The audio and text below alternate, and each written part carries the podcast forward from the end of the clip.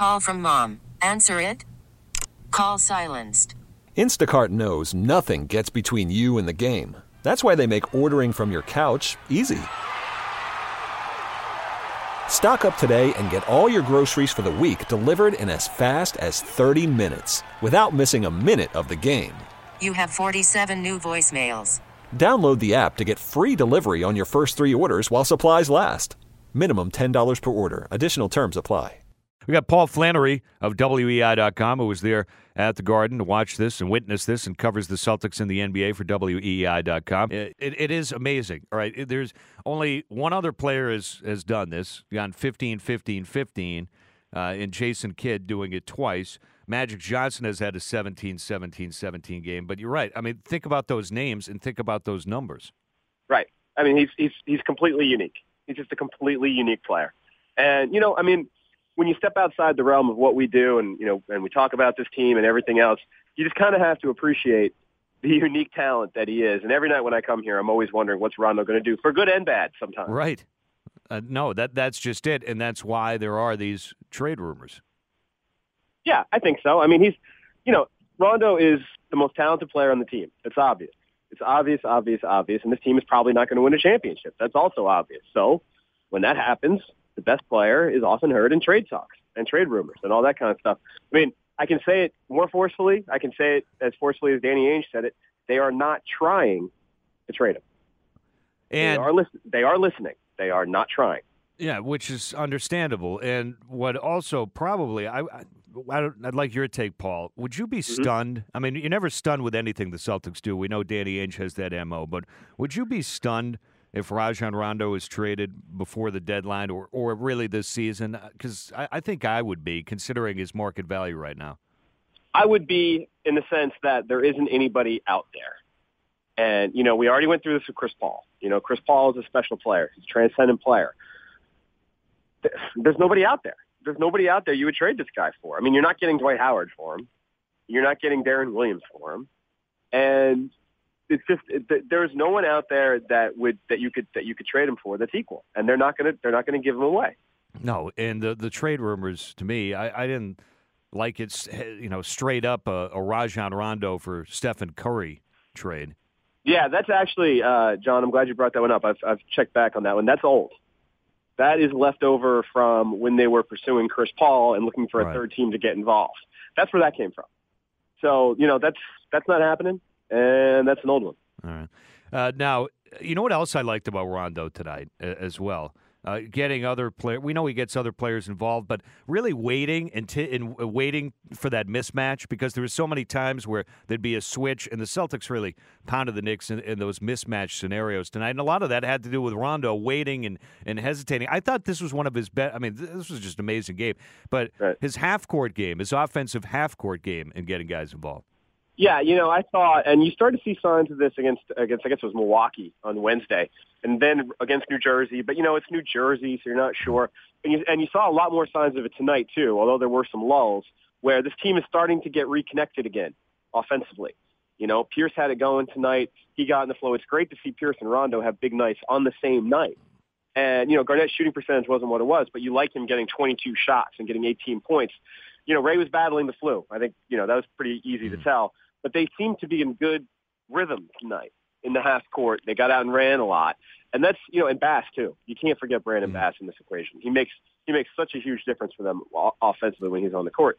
So it's start. I feel like it's starting to come together. I just don't, you know, I don't know how good that's going to be, but I feel like it's starting to come together for them. Yeah, I have that same feel too, where there was that disconnect. We know Paul Pierce struggled in, in February, and I think he only had one shot attempt in the second quarter. I won't get into Yep. the second quarter, which was just dreadful. The rest Oh, of the game, horrible. the rest of the game was great, but but uh, Pierce has got it going on uh, better, and he seems more in rhythm of the offense. Mhm. Yeah.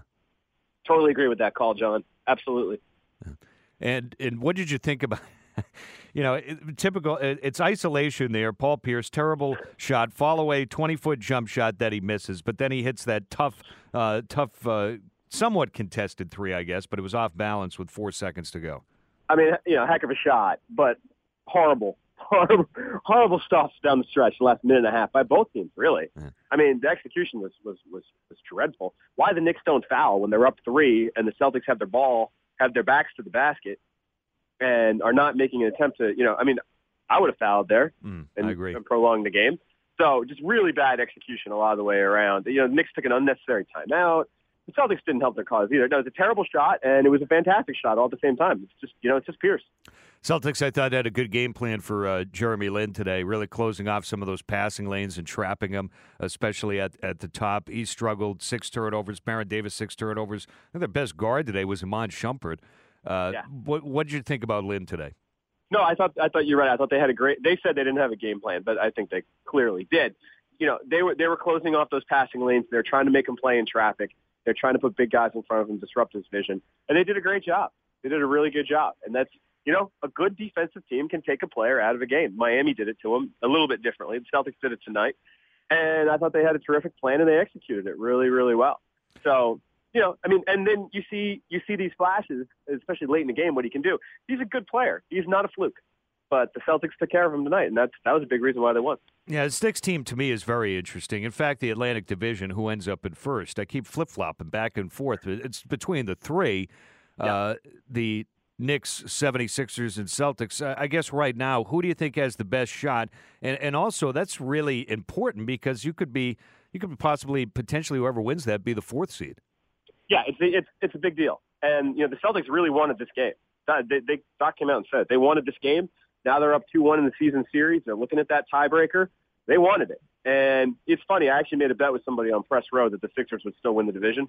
I bet a whole dollar. So you know how confident I'm feeling in that in that call. Hey, that's a lot to Um, you and me, by the way. Yeah, I know. Seriously, I'm not sure. You know, I think this this West Coast trip, uh, it's really good right now that the Celtics are putting together this winning streak when they got these home games right out of the break. They have to do it. It's good because this West Coast trip is going to be a killer. And you know, let's see where they are. You know, late March before we. Before it's but. Right now, it's it's too tough to tell. I still think Philly's got the best shot, but it's too tough to tell. Yeah, it is really tough to tell. And this Knicks team, you look at the the names. They have a ton of depth on this team. I mean, the bench, and and that's one area really where the Knicks own the Celtics forty-five to fifteen in, in bench scoring. But you you wonder if the, there's still some time left here in the season, and people forget. Well, Jeremy Lin hasn't played much basketball. Not only has he not played much NBA basketball, hasn't played much with Carmelo Anthony. So you have a feel they're still trying to figure things out there with with uh, that team. But with that depth there, Paul, don't you think they're, they're one of the deepest teams? And if they put it together, uh, could make some potential noise depending where they finish. Yeah, kind of overnight, really, Yeah. when you look at it. I mean, and it's funny how it developed too, because you know they brought Baron Davis back, and he's he's okay, and they signed J.R. Smith, and Jeremy Lin got his chance. He's doing what he's doing, and Steve Novak got a chance to play because other guys were hurt, and now he's a, now now he's a he's a sorry they're they're moving stuff around back here, That's fine. and he's a contributing player, and you're right. All of a sudden they're very deep. I think they're very interesting, and I thought Carmelo had a really good game tonight. thought he moved well without the ball. And if they can if they can figure this out, if they can figure out how to use Carmelo and Amare and that bench, they're definitely a dangerous team in the playoffs, no question. Yeah, uh, they figure out their offense, but what about their defense? Can they bring that on a nightly basis or a more consistent basis? Yeah, they have been. You know, tonight was tonight was a little bit different, um, not kind of an anomaly, but they have been really. And Tyson Chandler is a big reason for that. Uh, the Celtics and Knicks is this matchup in the last couple of years. It seems to become take on an offensive flavor for both teams. But you know, I I think the Knicks defense is better than people think. And that's pretty much Tyson Chandler. But other guys seem to be buying in a little bit. Yep. I mean, even uh, I even saw Carmelo Anthony in a mismatch, but even playing Kevin Garnett tough, which was uh, mildly surprising. So it seems like they've changed a little bit. Yeah, you know, I really, I'm, I'm, I'm a huge believer in that in this league. That when you have a guy who's going to set the tone defensively, it gives guys no other choice but to buy in. And a lot of times it's easy to not have to buy in if it's not stressed and not emphasized and all that kind of stuff. And a guy like Chandler is is one of the most underrated players in the league, I think. And you know, if he's doing it and he's setting that tone, then there's no excuse not to. You would think, no matter what, though, Paul, that um, you know, I know Jermaine O'Neal with the wrist. I would think this would be their. I know they lose the points with Bass, but this starting five going forward for the Celtics. I love it. And Yeah. the reason I love it is because Kevin Garnett's playing five. And all of a sudden he's a he's a fast five. He's one of the fastest centers in the league right now. He doesn't like it. I asked him that on Friday night. I asked him if he had a preference. And he actually said that he does not like it, which I was kind of surprising because, you know, Kevin is the ultimate team guy. And Of course, he followed that up by saying, "I'll do whatever they want me to do." But you know, right now, he's faster than these other guys, and in a pick and roll, pick and pop game, centers are going to have to try to go out there and, and grab him. Now you're opening up the floor. You're doing all kinds of fun stuff. So if they can rebound, which is a huge if, if they can rebound with those two guys, I lo- I really like this lineup. Yeah, I, I do really too. do. Yeah, and and and that point right there that you just made the biggest that, that they don't want to go out there, you know, 16, 18 feet, a lot of these Yep. centers, and go out there and chase them. And you're right, and that opens things up. And also quietly, you know, I I, th- I think really an under the radar season for Kevin Garnett. Very solid. I know he missed some shots today, and Rondo missed some layups. Those were the down part of the, of the afternoon. But Garnett now, Paul, with three straight str- double doubles, uh, six of his last seven games with a double double. Uh, Yep. uh, do you think that he's getting enough credit for the season he's had so far? I hope so. I mean, I wrote about that last week that he Mm-hmm. is he has been really good. And you know what? He's missed one game because of an injury. One entertained questions on that subject. The Celtics, you know, they want no part of it. He's had a really good year, and you know, 41 minutes or whatever he played tonight is too much. But for 30 minutes a night, he is still an excellent, excellent player. And I, he's, you know, he's the backbone. He always will be. He always will be. You know, I won't ask you this again because the Mm. texters they, they don't like the in-game the basketball stuff. I don't think as much. They just want the trade rumors. Mm-hmm. All right, I'm not going to ask you this for the rest of the week when we're on together. Whenever No, we're on. Uh, Dwight Dwight Howard. What, what do you think? Mm-hmm. I know he's holding pretty much everything up. What do you think happens there? I think he goes to New Jersey. And the question is, does it happen before March 15th or does it happen after the season? Yep. And And I think so, you know, that's why people want to bring up this Deron Williams fantasy for the Celtics. No, it's not happening because the Nets think they're getting Dwight. and uh, Pau Gasol. Do you think he's moved to the Lakers? Do anything? Um, he's out there. He's a, not here. He's not coming here. But he, his name is out there. He is out there. They're looking. I heard one uh, Minnesota that might make some sense. They've got a point guard. They've got some forwards. Uh, you know, it'd be tough to give up that, to give up that guy, but he, he is definitely out there. And uh, lastly, a team that not too many people pay attention to, but a, a team that's really interesting, and I know a team that you've brought up with a lot of potential uh, uh, trade scenarios. The Houston Rockets are the are the next uh, matchup on Tuesday night. Uh, two very under the radar players in Scola and uh, Lowry. I love Kyle Lowry. He's one of my favorite players, and I had the advantage of watching him a little bit in high school when I was when I was in Philly. He's a Philly kid, and he played at Villanova. Tough kid, really. He's he's sort of like he's a lot like Rondo, you know. Um, kind of he's an undersized rebounding force, gets guys involved. He's tough, physical. Um, I really like Kyle Lowry. He's one of my favorite players in the league, and, and you know I'm really happy for him that he's he's, he's having this success. Houston's a good team. They're a good team. They're deep. They've got some players and they can get up and down a little bit. I think they're an interesting team to watch at the deadline, though, because they've got a lot of players and nobody really on a huge contract, so they can make a lot of things work.